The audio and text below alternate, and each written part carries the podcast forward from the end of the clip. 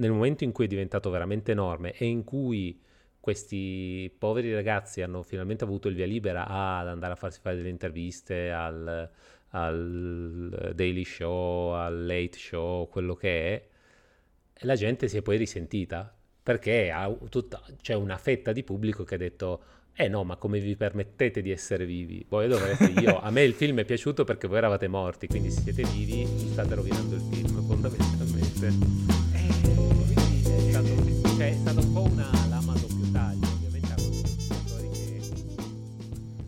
si potrebbe partire con una bella leggenda urbana.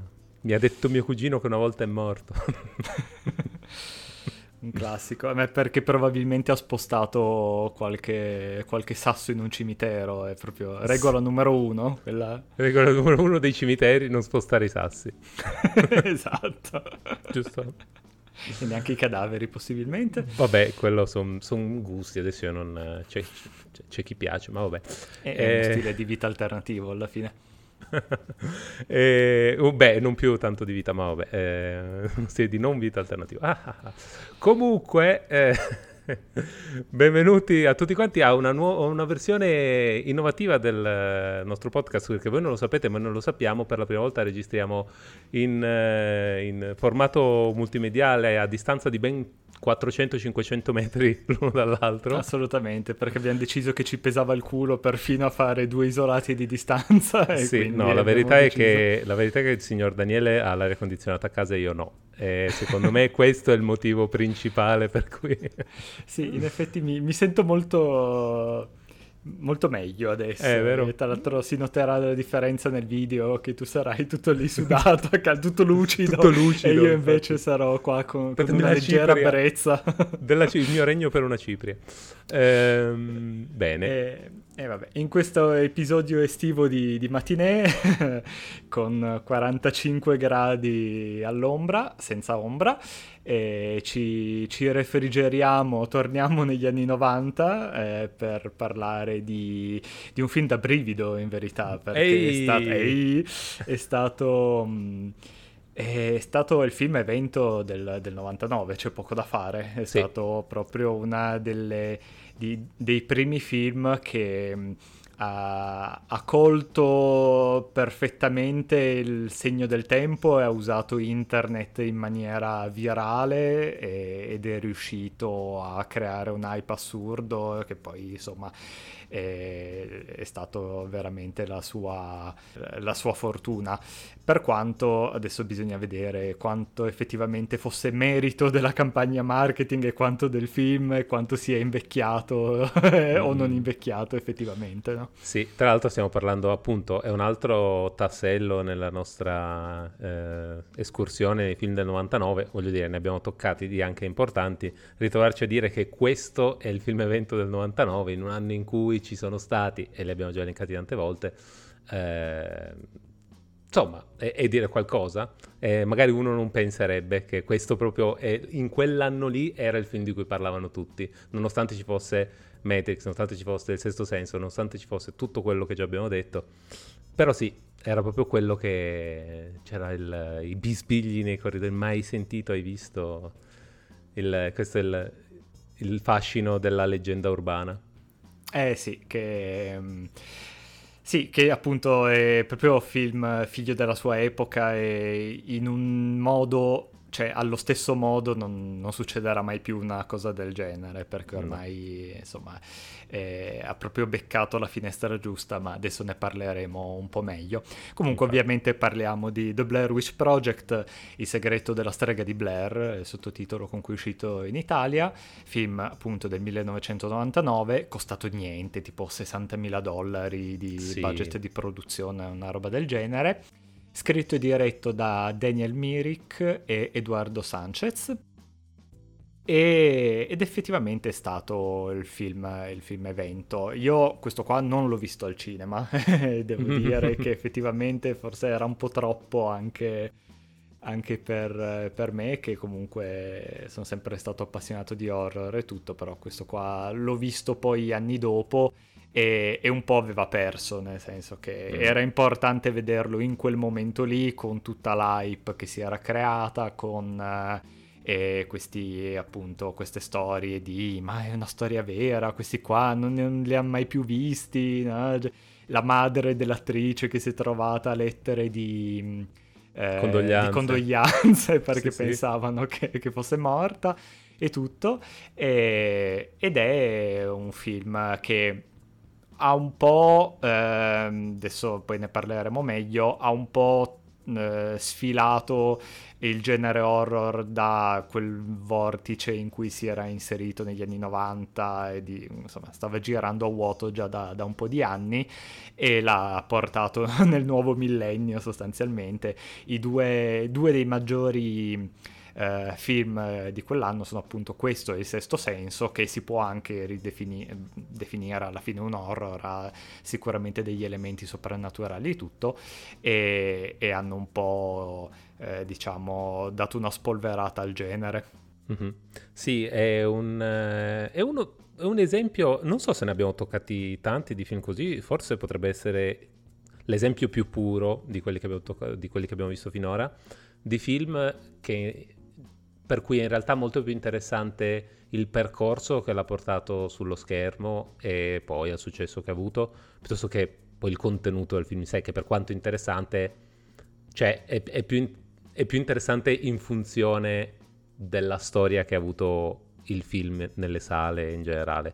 Il, la storia del film in sé in realtà è abbastanza... Eh, c'è, c'è po- non c'è tanto da dire. E infatti facciamo un riassuntino per chi non sapesse. È un trio di eh, studenti di cinema, eh, Heather, Michael e Joshua, decidono di andare a, in una... in un remoto in una remota foresta, neanche poi tanto remota, però una, una foresta di eh, di dove? Non mi ricordo neanche più. Eh, Maryland eh, mi pare. Maryland, giusto? In una foresta del Maryland eh, per eh, indagare su questa leggenda locale della della strega di Blair, che è il nome antico di questo di questo paese. E fondamentalmente loro vogliono fare un, un documentario in, che, che sia un po' leggermente inquietante, perché ovviamente le storie legate a questa strega sono un po', o, o questi eventi sovrannaturali, diciamo, della zona, eh, sono un po' inquietanti eh, di per sé. Ehm, fanno una serie di interviste a gente del luogo che raccontano, ah sì, mia nonna mi diceva che, mia mamma diceva che se non andavo a letto mi veniva a prendere la strega, questo e quell'altro. Gente che ha visto vari, varie cose, bambini spariti e poi trovati morti, chissà. E, ed e poi, dopo questa prima fase, si avventurano nella foresta. Nella foresta gradualmente il, il, già si, si vedono da subito degli attriti, sembrano, a volte si perdono, sembra che si siano persi, a volte no.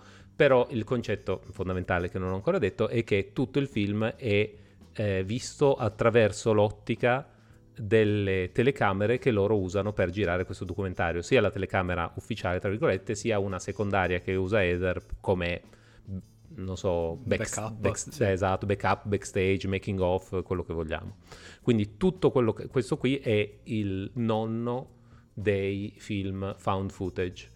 Il, il film comincia con una scritta, beh, eh, adesso poi Daniele mi, da, mi, mi, mi, mi rimproverà. No, perché questo... sono quelle cose su cui esatto. Poi ti, ti scrivono i commenti sopra, veramente prima c'era.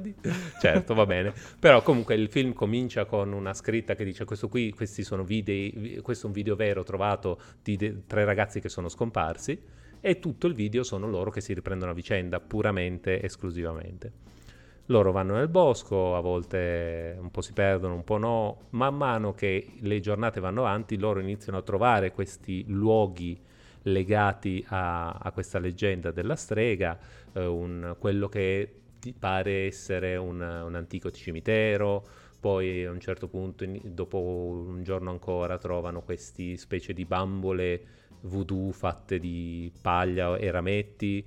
Eh, e il punto è che man mano che la storia va avanti, tutte le notti loro sentono suoni nella foresta, ci, si sentono circondati, e di notte in notte questa cosa va sempre peggio, sembra proprio che ci sia qualcuno che li perseguita, e di giorno in giorno loro sono sempre più persi e non riescono a trovare la strada per tornare a casa.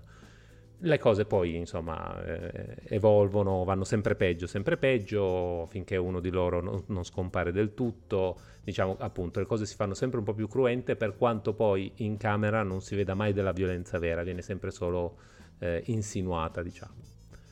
Con poi un finale, eh, vabbè adesso non penso di fare uno spoiler incredibile, essendo, credo che qui lo, eh, ormai il, siamo fuori tempo massimo per gli spoiler, eh, però loro alla fine diciamo che trovano questa casa in mezzo al bosco che sembra, già nelle loro storie sembrava comunque essere eh, un, un punto focale della leggenda, e Uh, si vedono delle cose che lasciano suggerire, collegate alle storie che hanno sentito dai lo- dalla gente del luogo, che lasciano suggerire che loro effettivamente abbiano incontrato questo eh, agente sovrannaturale, questa strega, anche se in realtà poi in camera non si vede mai.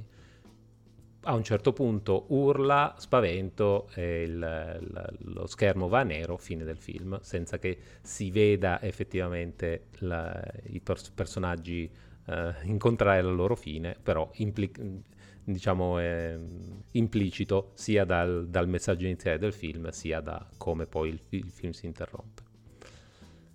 In realtà è un film abbastanza eh, asciutto, Tra- tant'è che sono un'ora e venti. Sì, non, sì, sì, sì, sì. È un film brevissimo, è infatti è un film brevissimo, però li senti tutti perché essendo fatto così come fa un footage e tutto quanto, è, la, la telecamera è sempre molto traballante, è, è un po' faticoso. Ah, mi ricordo che al tempo quando è uscito c'erano queste leggende di gente che lo andava a vedere, poi aveva la nausea e vomitava in sala perché il video era tal- la, l'ansia era talmente forte, il video era talmente fastidioso e tremolante che la gente gli venivano le vertigini. Adesso poi queste, sicuramente ci sarà stato qualche, a qualcuno sarà successo, poi ovviamente come tutte le cose è stato un po' gonfiato anche questo sicuramente. Sì vabbè, ma la, nella storia dell'horror il fatto che la gente vomiti in sala è sempre stato preso come un punto d'onore, lo dicevano sì, dell'esorcista, l'hanno detto dell'anticristo, l'hanno detto di qualunque film, è sempre il film più spaventoso di tutti i tempi e la gente traumatizzata, insomma. Certo. Però sì, effettivamente abbiamo parlato tanto di come i film di quest'anno giochino con la percezione della realtà, no? E, e Matrix, appunto, tutto quello che vedi è un'illusione, e essere John Malkovich, il Sesto Senso, no? C'è sempre il twist per cui tutto quello che credevi fino a un certo punto viene sbugiardato e, e rivisto sotto una luce diversa. Qua, eh, sempre per fare un discorso un po' metacinematografico, anche su questo mettiamo l'eco, mi raccomando, eh, metacinematografico. Esatto. ehm, questo è più vero eh, appunto nel contorno del film, no? Cioè il, tutto il film stesso è, è costruito con un linguaggio che non è quello propriamente cinematografico, ma quello documentaristico, no? E, e tutta la, la gimmick alla fine intorno al, alla campagna marketing era il fatto che questi, questo video eh, si raccontava fosse stato fatto veramente, girato nel novantaquattro e poi ritrovato un anno dopo quando ormai i ragazzi erano scomparsi e tutto. E all'epoca sono stati creati siti internet eh, apposta, falsi siti internet che eh, raccontavano appunto quei, i classici manifesti scomparso, no? Che poi erano stati anche attaccati tipo alla prima del, del film. E, e poi c'erano tutta una serie di siti satellite che raccontavano un po' tutta la, la mitologia di questa strega di Blair, che tanto non è mai esistita, cioè non è neanche sì, mai sì. esistito il mito, è stato proprio creato apposta per il film, però neanche gli attori lo sapevano, per dire. E poi eh, gli attori erano stati istruiti sul fatto di non fare apparizioni pubbliche fino all'uscita del film e tutta una serie di cose che ha attecchito molto bene, è proprio sì, funzionato sì. Perché internet era ancora in quel momento in cui era abbastanza diffuso per insinuarsi nelle, nelle conversazioni della vita quotidiana, no? Soprattutto da... Sì. In, in America comunque mh, insomma già molte case avevano un computer, no, collegato a internet, i giovani ci andavano e tutto. eh, però non era, non era come adesso che se questi qua vanno al supermercato li riprendi e tempo Infatti. due minuti li metti su, su qualunque social e quindi fai cadere tutta la, eh, la costruzione, no? Quindi è proprio uscito nel momento giusto per avere l'impatto più grosso possibile e poi perché eh, nonostante adesso... poi ne parliamo, ci siano degli esempi simili nella storia del cinema, eh, comunque non, non avevano avuto questo così grande impatto e non era rimasti nella memoria collettiva. Sì, eh, questo qui, come dicevi, è proprio uscito nel, nel momento perfetto e eh, in un momento in cui, se vogliamo, internet non aveva ancora...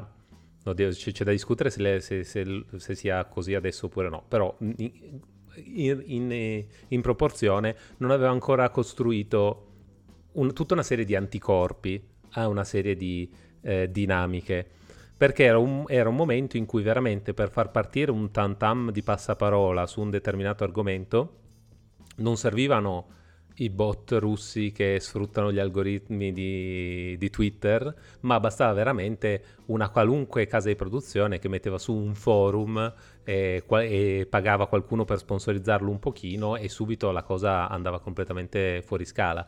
Tra l'altro ad aiutare, in realtà la, la storia, proprio la genesi di questo film è, ha, ha attraversato un sacco di step e che sono molto interessanti secondo me, perché i registi quando hanno avuto, hanno ideato il concept, Eh, per riuscire a finanziarlo hanno girato una sorta di pre-documentario sul tema che era proprio gira- era solo la mitologia dietro alla strega, senza tutta la parte dei ragazzi perduti eccetera, e, e lo hanno proposto a tutta una serie di persone ed è stato raccolto eh, da, un, da alcune persone un po' di rilievo nell'ambito del, del cinema indie e che soprattutto Eh, avevano modo di eh, portarlo su un programma televisivo che era fatto apposta per le leggende urbane, adesso non, mi, mi sfugge il nome del programma, però eh, questo, questo documentario è stato poi mandato in onda su questo programma che metti come Voyager de Noatte, insomma una roba del genere, e,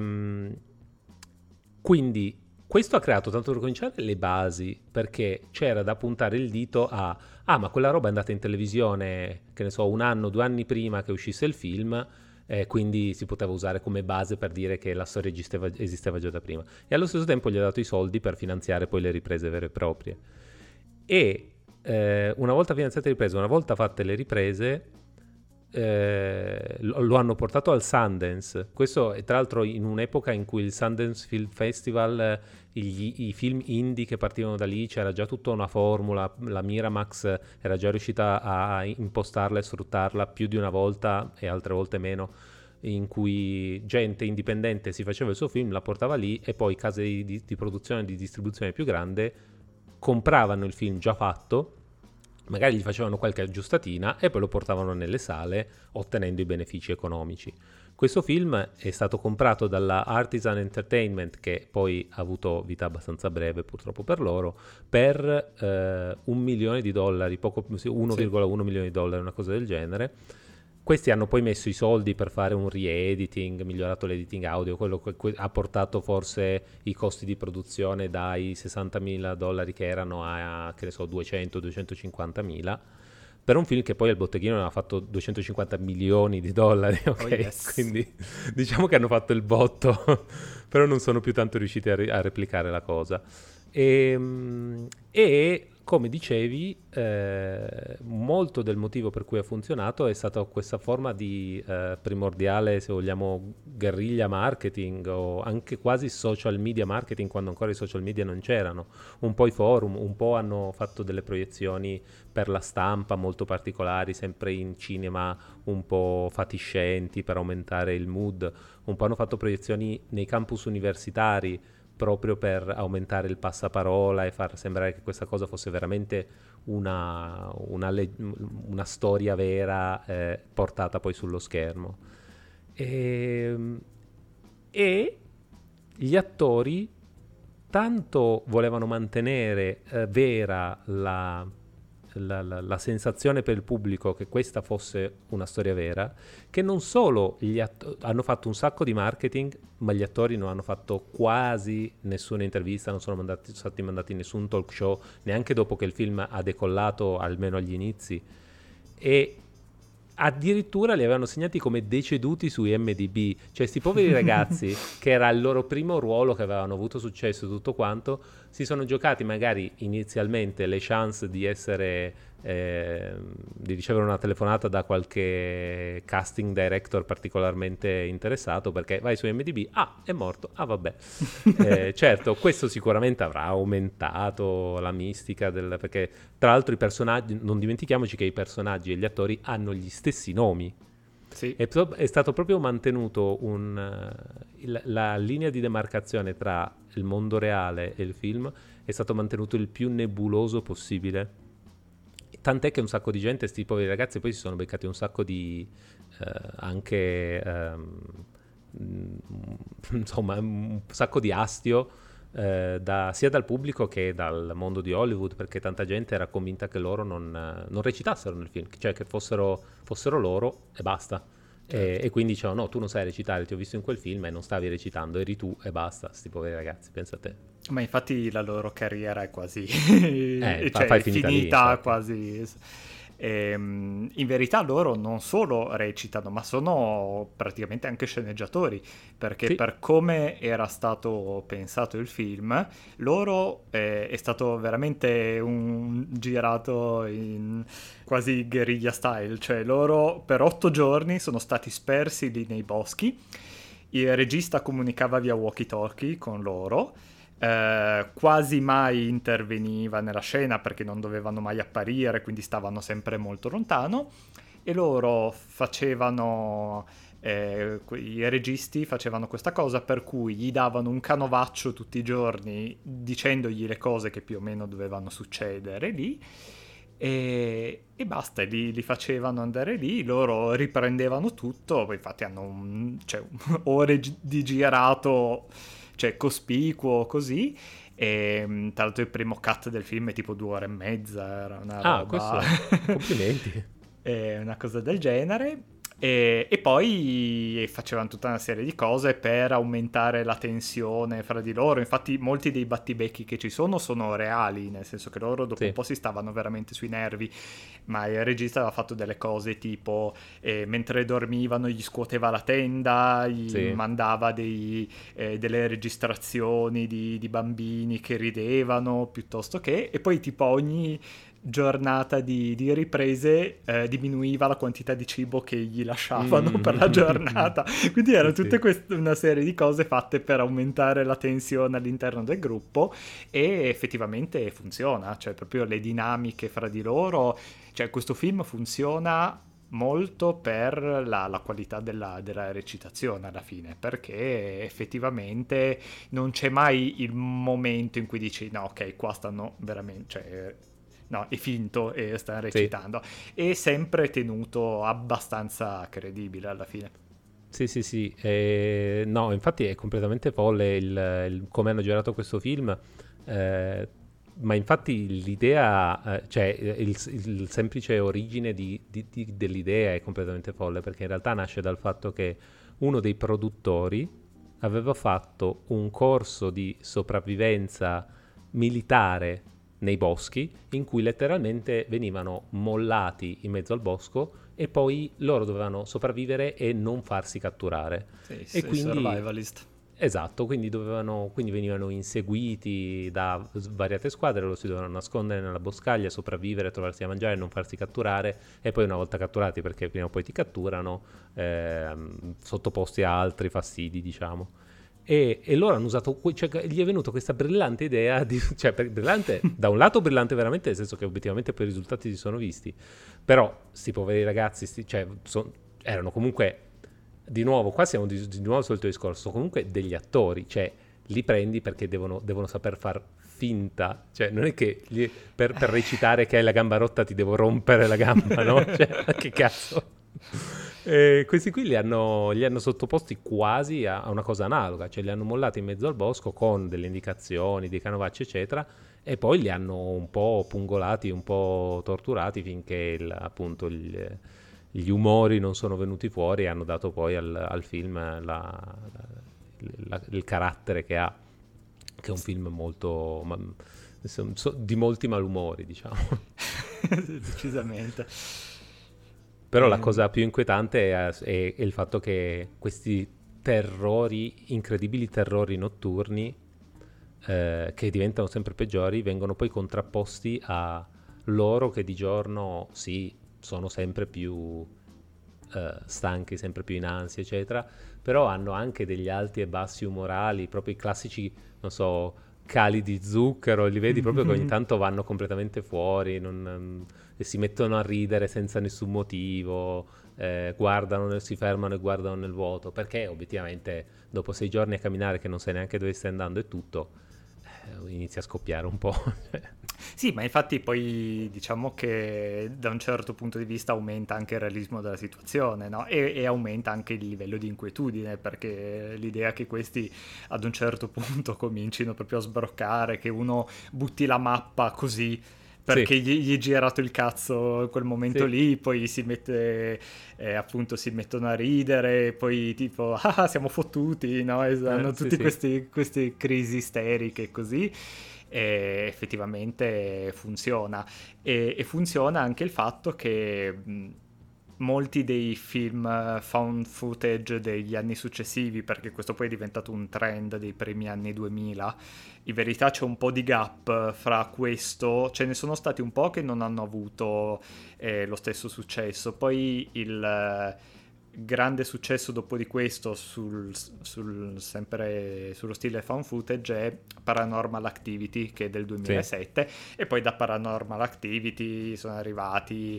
eh, Rec, Rec, Rec due, Rec tre, La Piramide, ne hanno fatti il mondo, e tendenzialmente eh, la cosa diventava che erano tutti un po' troppo leccati, erano un po' troppo puliti, l'audio era troppo pulito, alcuni avevano la colonna sonora così a caso perché e, e poi hanno cominciato effettivamente a metterci gli effetti in C G I, classico della tipa che si gira e poi smostra e le si allunga la mascella tipo la mummia, cioè sì, sì. Eh, perdono, cioè ad un certo punto perdono tanto dal punto di vista del realismo. Questo qua effettivamente, per citare Griffin, non succede niente, non succede niente, non succede niente, qualcosa riguardo una mappa, non succede niente, è finito.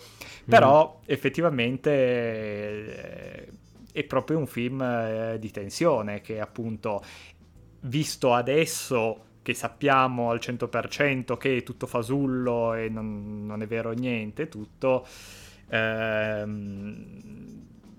fine forse annoia più che spaventare, per quanto forse ha, ha qualche momento ben, ben orchestrato, però è interessante che la, cioè, gran parte dell'esperienza viene da fuori il film, perché sì, la gente andava su internet, si andava a vedere tutta la... c'erano appunto tutti questi siti impostati con tutta la mitologia della strega e tutto, e perché il film in verità ti racconta pochissimo, poco niente, in sì, verità...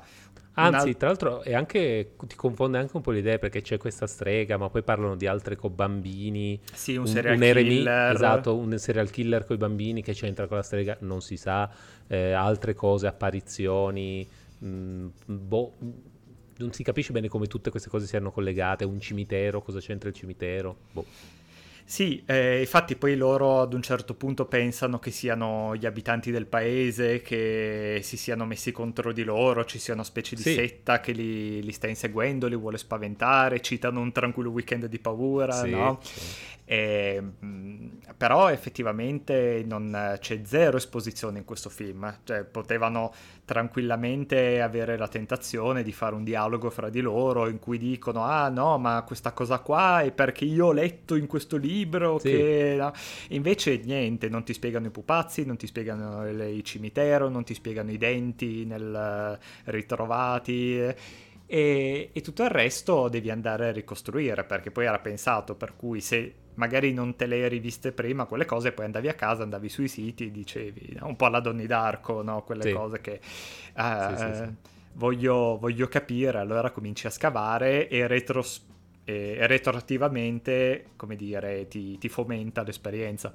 Sì, sì, eh, diventa quasi un po' una caccia al tesoro eh, multimediale, eh, che in ge- diciamo che come idea è carina, può essere interessante, però um, io sono comunque sempre un po' un fautore del... un film deve essere bello quando lo guardi per, a sé stante, certo. No? Poi ci, po- ci possono essere eccezioni, ci possono essere cose particolari, però così come mi dà fastidio se guardo un film e per capirlo me ne, devono ess- me ne devo essere visti dieci prima, mm, però, però, eh, però può avere un suo senso a volte anche questo, in questo caso in questo caso ha senso, però il fatto che mi posso godere il film solo se prima mi sono andato a studiare la, la, la, la finta, tra l'altro, eh, mitologia della strega.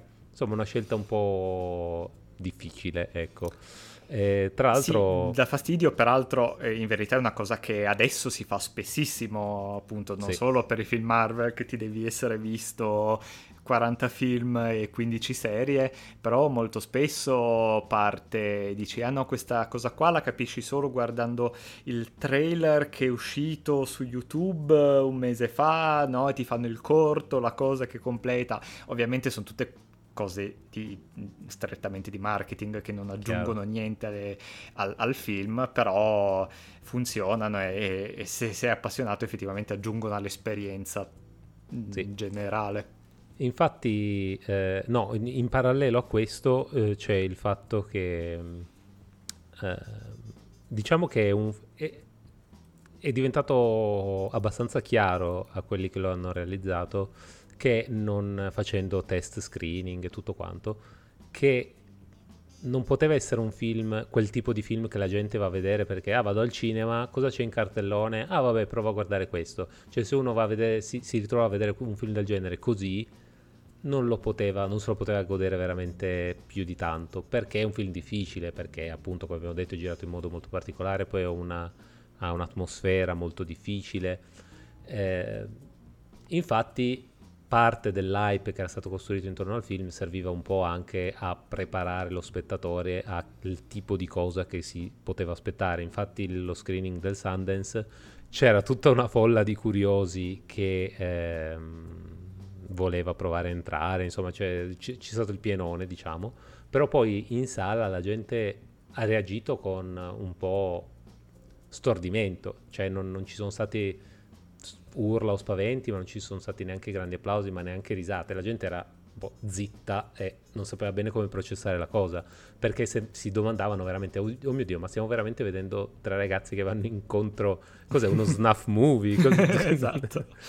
E, quindi il pubblico lo hanno dovuto un po' preparare tutto quanto, però poi l'altro, eh, l'altro apice di questo arco è che quando poi il film è esploso e un sacco di gente ha iniziato ad andarlo a vedere solo perché se ne parlava, dici ah ma dicono tutti che è una roba tutta strana, eh, vabbè proviamo, e infatti vuol dire per fare i soldi che ha fatto al cinema vuol dire che non sono solo quelli che andavano sui forum ad averlo visto, ma anche lo spettatore medio che era curioso e tutto, e tanti non lo avranno digerito proprio perché eh, è un film con le sue difficoltà, non ha una vera e propria trama. Se, vai a, se lo vai a vedere aspettandoti un film standard o preferendo comunque un film standard, non, sicuramente non lo puoi apprezzare.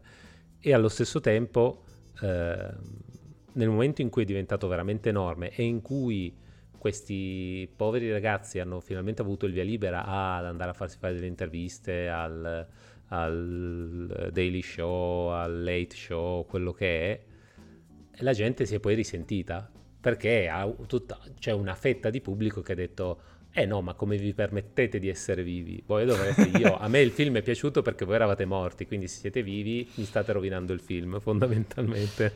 E... quindi è stato, cioè, è stata un po' una lama a doppio taglio. Ovviamente ha colpito più gli attori che la, i registi o la casa di produzione. Quello che ha affossato la casa di produzione è che hanno cercato di fare un sequel che è stata una una porcata incredibile, mm-hmm, che non mm-hmm. è piaciuto a nessuno, e, e quindi poi sono stati rilevati da qualcun altro, e buon per loro.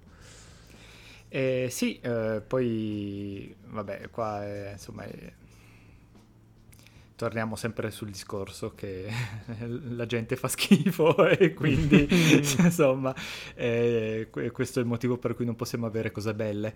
Eh, tra l'altro ci sono si era creato tutto un turismo dell'orrore intorno al, al luogo, e, e c'erano stati numerosi casi di vandalismo ne, nelle zone de, delle riprese, cimiteri sconsacrati come al solito, centinaia di curiosi sedicenti occultisti che giravano per i boschi, e, e sì, che insomma è, questo è il, l'altra faccia della medaglia. Quindi dalla, da un lato un successo commerciale gigantesco, dall'altra tutte le ripercussioni che una roba che ehm, come dire eh, sfumare volontariamente il confine fra reale e irreale porta con sé, purtroppo.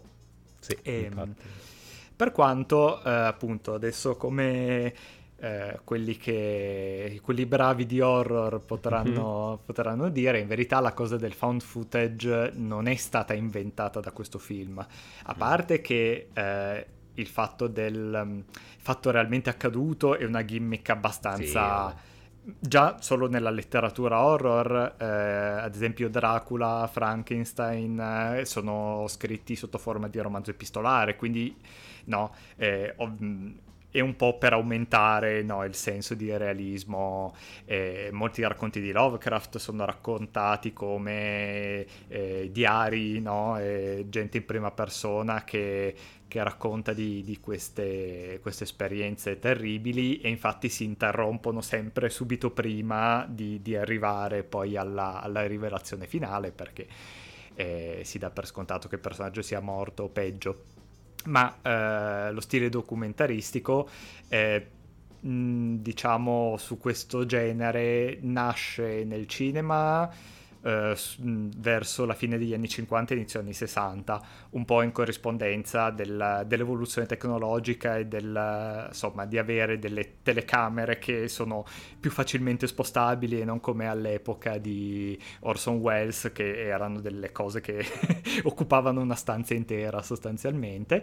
E, e infatti negli anni sessanta in Italia si crea un sottogenere che si chiama film mondo, mondo movie, eh, che prendono il titolo da Mondo Cane, che è stato uno dei, dei primi pionieri di, di questo genere, che è un film mi pare del sessantadue, e questi qua erano dei, eh, dei mockumentary sostanzialmente, cioè dei film che anche qua sfumavano con malizia la, il confine fra reale e irreale, di, si presentavano come dei documentari un po' voyeuristici, pornografici, sulle cose strane che succedono nel mondo, e quasi sempre erano a sfondo sessuale o, o violento, e quindi magari c'erano cose come magari si andava A, a vedere le prime cliniche dove si facevano le operazioni di cambio sesso, e poi si andava nelle ultime tribù africane dove si diceva si facesse ancora cannibalismo. Eh,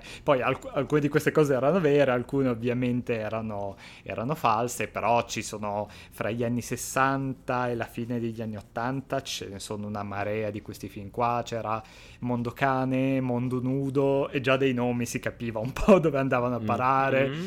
Africa Nuda, Africa Sexy, La Donna nel Mondo, tutte queste cose qua.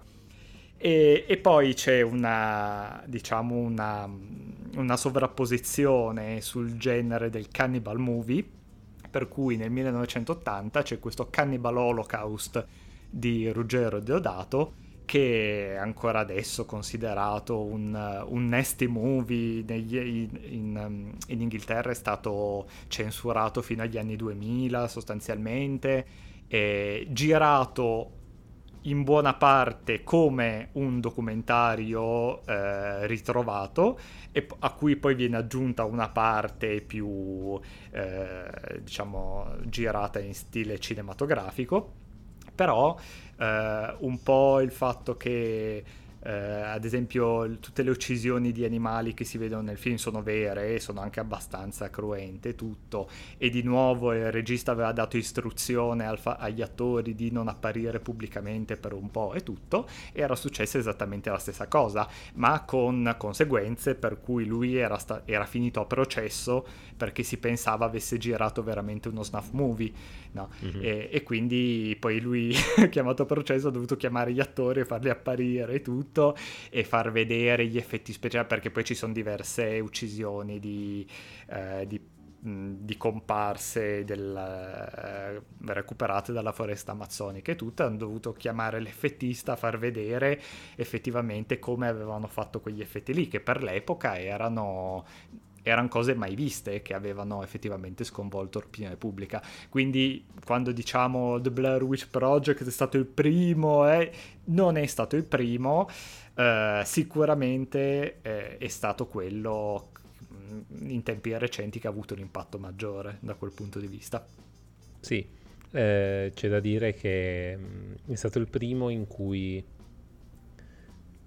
proprio per una questione di, di limiti tecnologici, si è potuta impostare una storia del genere di found footage in cui fosse credibile che della gente qualunque si stesse riprendendo mentre stava in giro, perché prima semplicemente non era tecnologicamente possibile, non più di tanto.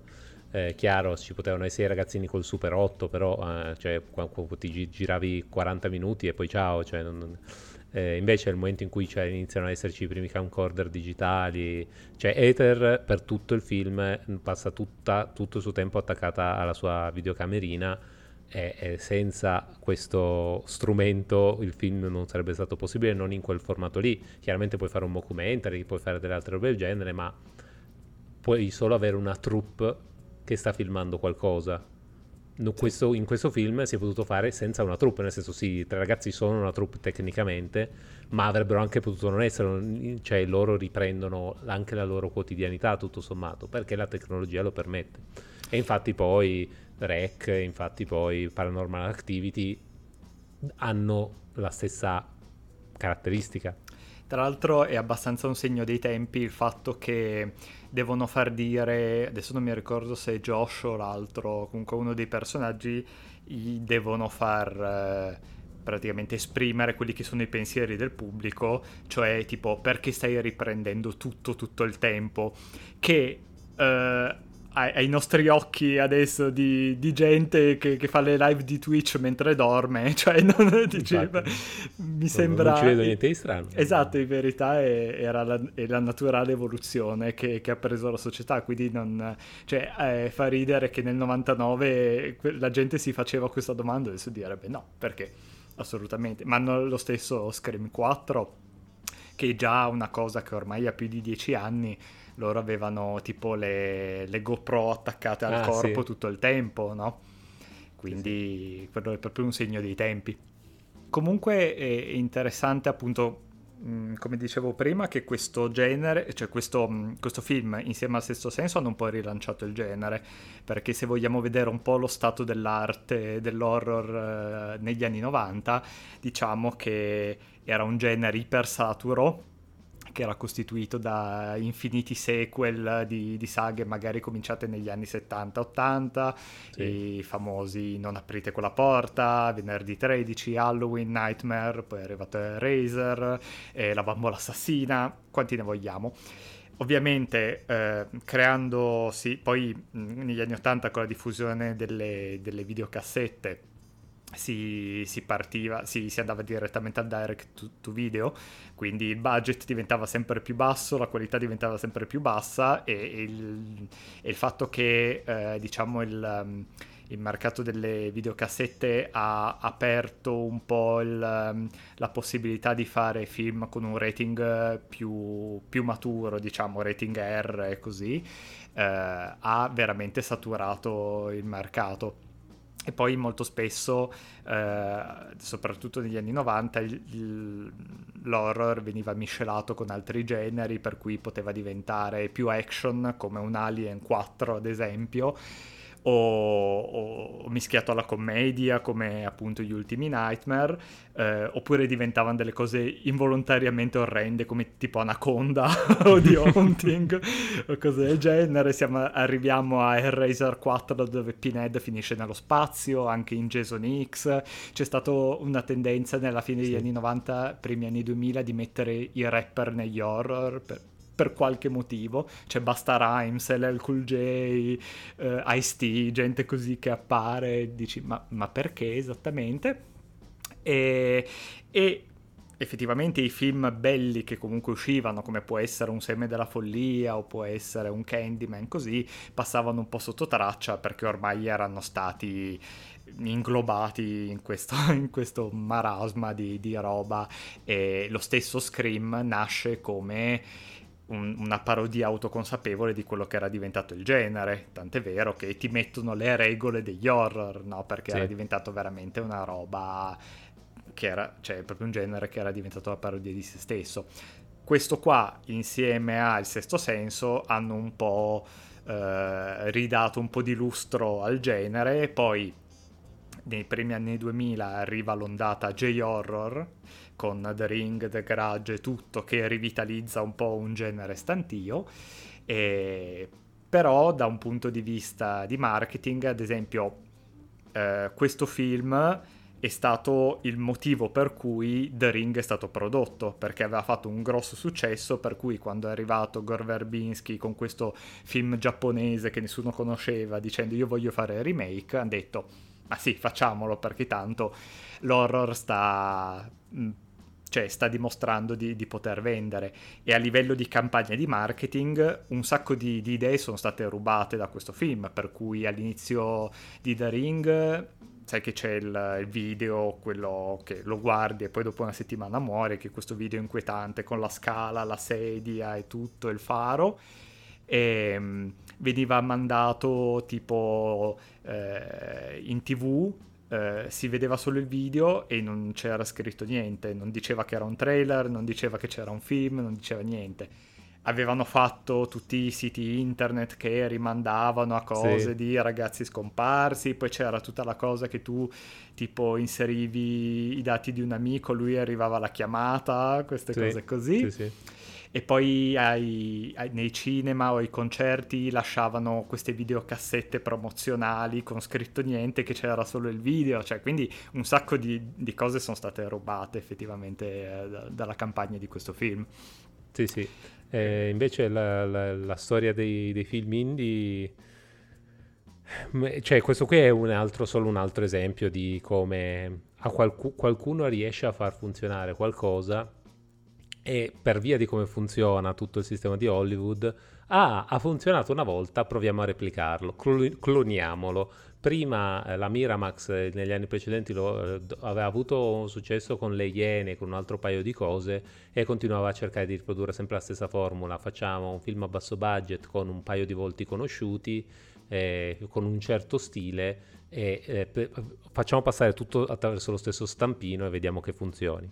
Eh, con invece questo qui era da quel punto di vista una novità, eh, un, un, un tipo di indie completamente nuovo che aveva avuto un grosso successo, ha funzionato una volta, cerchiamo di farlo funzionare di nuovo, hanno cercato di farne tutta un'altra caterva simili, eh, invece di apprezzare il fatto che quello che aveva di buono questo film era la novità.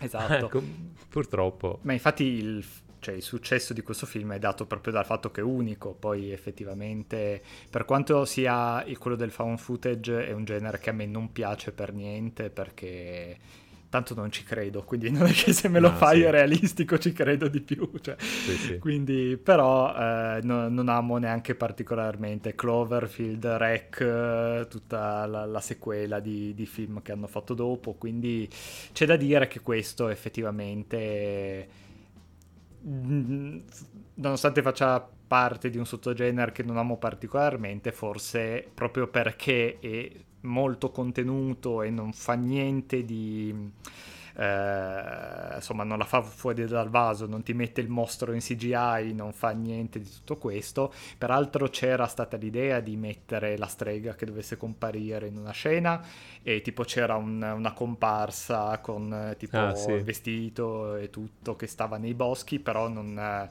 questi qua scappavano e non l'hanno ripresa, e quindi sì. effettivamente sì, la strega c'è. Un altro problema di vede. improvvisare le cose di notte in mezzo al bosco, che e non tipo dirlo uno... agli attori. Esatto, ci doveva essere uno vestito tutto di bianco che doveva fare una specie di fantasma, alla fine è tipo caduto in un fosso perché era notte. Giusta... giustamente, voglio dire. E eh, vabbè, vabbè. Eh, quindi eh, vabbè. alla fine è, and- è andata meglio così. Però comunque sì. Hollywood poi non ha... Eh, non ha smesso di, di mungere dalla cosa delle, delle leggende metropolitane, perché siamo arrivati fino a Slenderman adesso, che comunque si, esatto. si, si continua a tentare di, di mungere questo trend, eh, insomma eh, co- con risultati sempre peggiori, però è andata così. Vabbè. Bene, in queste calde calde settimane di... di estate hai uh, ripensato o rivisto o visto qualcosa di nuovo che ti ha ispirato? No, di nuovo no, però stavo pensando horror millenovecentonovantanove, un altro film che non toccheremo perché mm. insomma gli voglio tanto bene, però n- non è che sia stato un film rivoluzionario. Eh, mi viene in mente Il mistero di Sleepy Hollow ah. di, di Tim Burton, ehm, con uh, Johnny Depp ovviamente, eh, con uh, Cristina Ricci, con uh, Christopher Walken, Miranda Richardson, Michael Gambon, Jeffrey Jones, uh, cioè, metà del cast di Harry Potter, praticamente come quasi tutti sì. i film di produzione inglese hanno sì, metà eh, del cast, ed è un film, in verità è un film più gotico che, che horror, però è ispirato... Uh, al racconto di Washington Irving, appunto la leggenda di Sleepy Hollow, che aveva già visto una trasposizione disneyana in un corto degli anni quaranta famosissimo, tra l'altro mi pare narrato e cantato da Bing Crosby, sì. divertentissimo, e, e questo qua è un film eh, e anche qua um, Una, rimpre- una reinterpretazione di Tim Burton dei film con cui è cresciuto, come spesso accade. Questo qua è un, è un omaggio direttissimo agli horror della Hammer, quelli con mm-hmm. Christopher Lee, che infatti andrà a lavorare con lui più volte, e appunto i, i Dracula degli anni cinquanta, quelli proprio dove il sangue era rosso fuoco, quasi arancione, no? Era molto, erano già dei film, tra l'altro, molto più sanguigni rispetto all'horror classico, come poteva essere un, eh, un Frankenstein di, di Boris Karloff o il Dracula di Bela Lugosi e tutto. E questo qua è appunto la storia di questo Ichabod Crane, che è Johnny Depp, che eh, nel racconto originale è un maestro di scuola, però qua è un detective di New York, lui assolutamente positivista, scientifico, eh, assolutamente lui non crede a spiriti, fantasmi, niente di tutto ciò. E anzi un pioniere del, del, del, quasi della, della scientifica applicata al crimine, sì. no?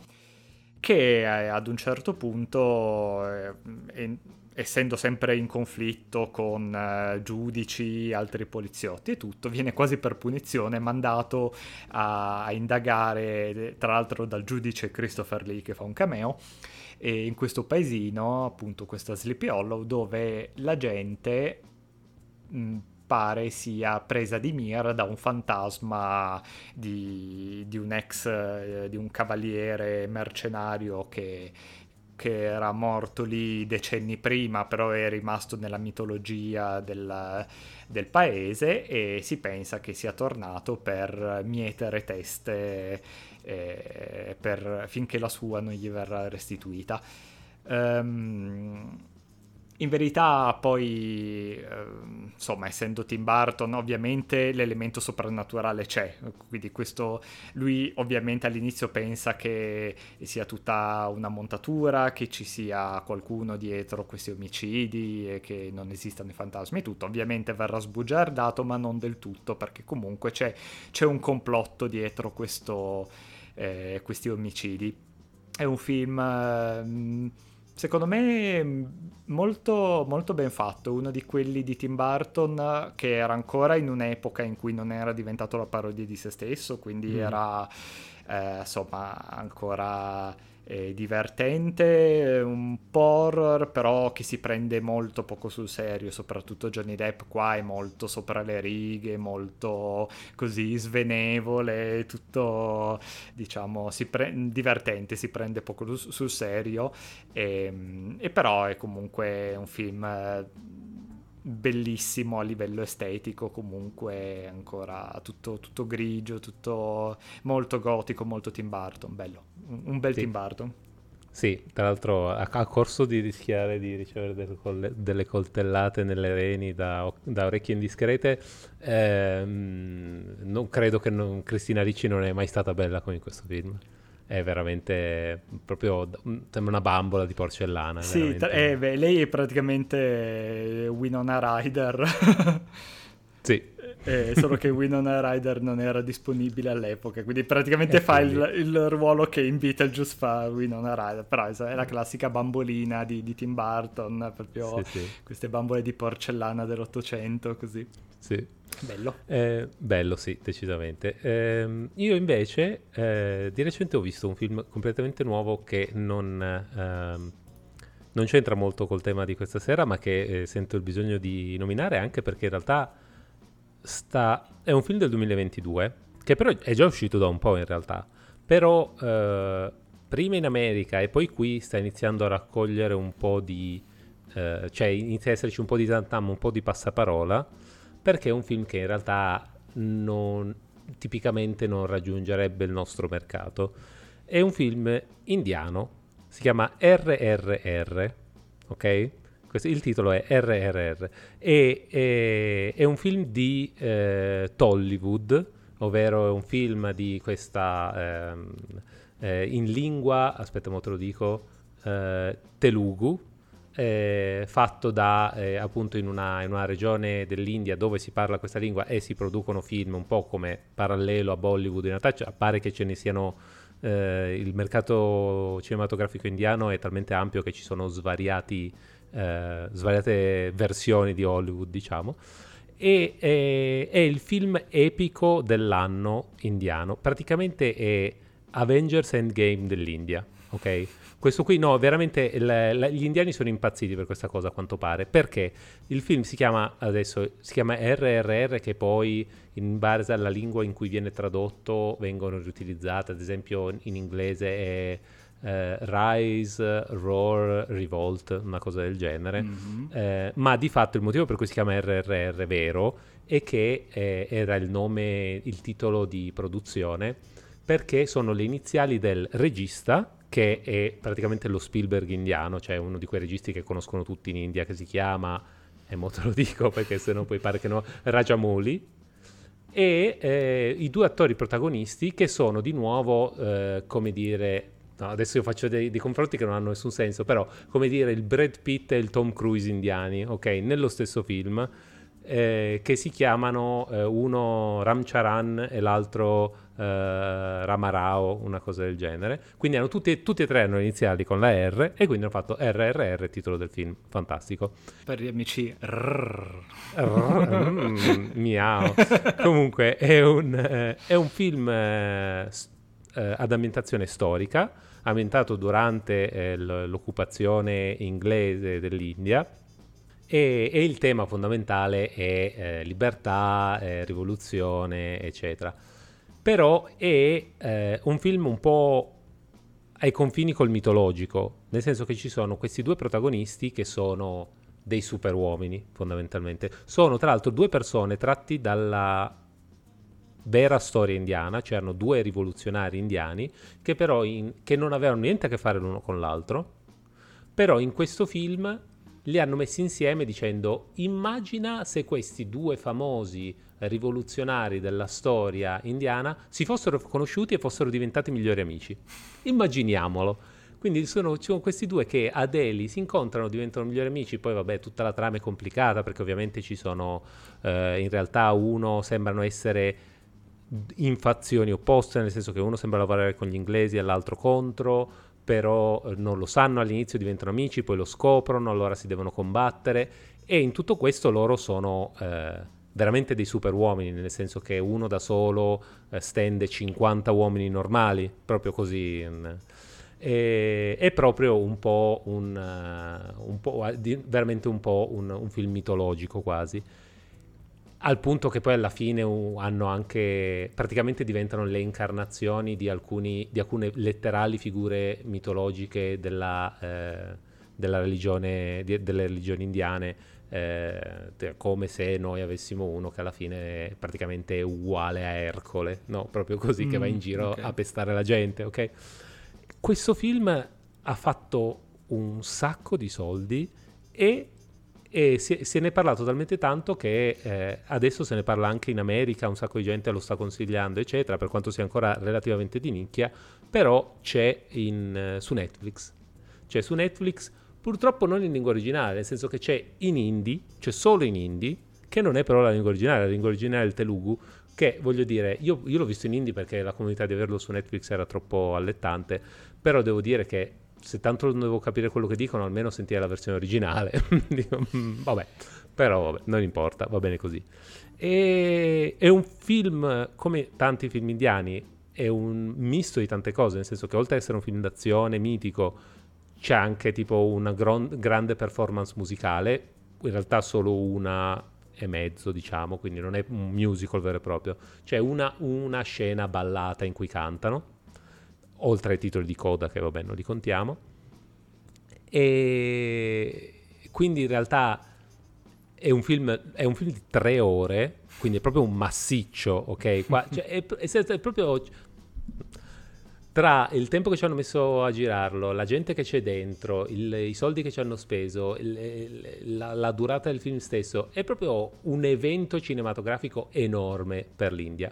Qua non si, è arrivata a voce vagamente, eh, però devo dire che io non, non sono assolutamente un gran conoscitore del genere del cinema indiano, però questo ho avuto la curiosità di andarmelo a vedere, e obiettivamente, ovviamente ha degli aspetti un po' Esager- è molto esagerato, è un film molto esagerato, cioè Fast and Furious, accomodati prego, eh, cioè più o meno siamo lì, però è, eh, è un film in cui si vede che ci hanno messo tanto, sia di qualità registica che di soldi, effetti speciali molto, interes- molto particolari, eh, la trama diciamo che a un occidentale tocca fino a un certo punto, anche perché poi ci sono questi, le, queste macchiette degli inglesi che sono o completamente deficienti o completamente sadici, ci sono, ci sono solo queste due sfumature di inglese, ehm, insomma un po', un po' trito diciamo,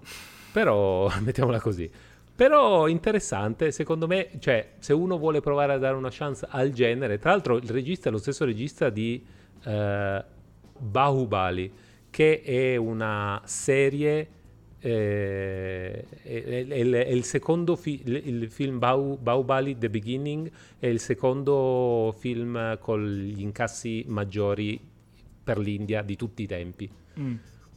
quindi cioè, stiamo parlando proprio di nomi veramente grossi che a noi non dicono ovviamente niente però eh, che muovono anche piccole montagne di soldi, ecco. Mm-hmm. Quindi se, qualcuno, se avete la curiosità, sono tre ore, io l'ho visto in due sedute perché non ce la potevo fare, però se avete la curiosità è, è divertente in realtà, cioè è di intrattenimento assolutamente, è un po' un, un po' trito, un pochino, perché i personaggi buoni sono, tut, sono troppo buoni, i cattivi sono troppo cattivi, però curioso, eh, secondo me Mm, si inizierà a parlarne sempre un po' di più, perché adesso io più che ormai su YouTube becco solo gente che, che lo raccoglie, americani, canali YouTube che lo consigliano, quindi secondo me se siete curiosi, sarà che alla fine stiamo cominciando a stancarci di vent'anni solo di supereroi, quindi se gli americani Forse. si mettono a vedere film stranieri vuol dire che proprio ne hanno le palle piene sì, di quello che sta producendo Hollywood. Veramente, devono, devono le... no, questo qui non l'hanno neanche doppiato, capito? Quindi lo devono vedere per forza questo sottotitolo, non esatto. esiste in inglese. E, e non hanno ancora fatto il remake con uh, The Rock e Kevin Hart. No, no, no. Eh no in questo, però in questo qui devono essere, devono avere entrambi i muscoli, quindi semmai ci mettiamo, non so, Jason Statham, qualcuno. Vabbè, no? Se hanno preso a fare Bad Boy, come si chiama, il non Will Smith, allora tutti possono fare gli action ah. hero, quindi... Eh, va bene, con questa eh, vi salutiamo, ringraziamo. Allora, invece di raccomandarvi di, di lasciarci le stelline e le recensioni, eh, senza fare nomi, ringraziamo alcuni che ci hanno lasciato le recensioni veramente molto carine, che abbiamo molto apprezzato, tanti cuoricini, occhi a forma di cuoricino, eh, eh, molto, fa sempre, ci fa sempre molto piacere. Eh, non faccio nomi perché se poi se no poi sembra sì, che ci sono il, il preferito della maestra, non so. eh, per il resto direi che per questa settimana vi salutiamo, ci vediamo alla, ci sentiamo alla prossima, e magari a un successivo film del novantanove ancora da definire, poi ne parliamo. Mm-hmm. Ma questo episodio ce lo siamo portato a casa o no? Oh, no, questo episodio non è uscito di casa, perché eh, col fatto che tu stai a casa tua e io sto a casa mia, non è, è proprio c'è, c'è rimasto fin dall'inizio. Comunque ce lo siamo anche portato a casa, e per il resto vi salutiamo, ci sentiamo al prossimo. Ciao a tutti. Ciao.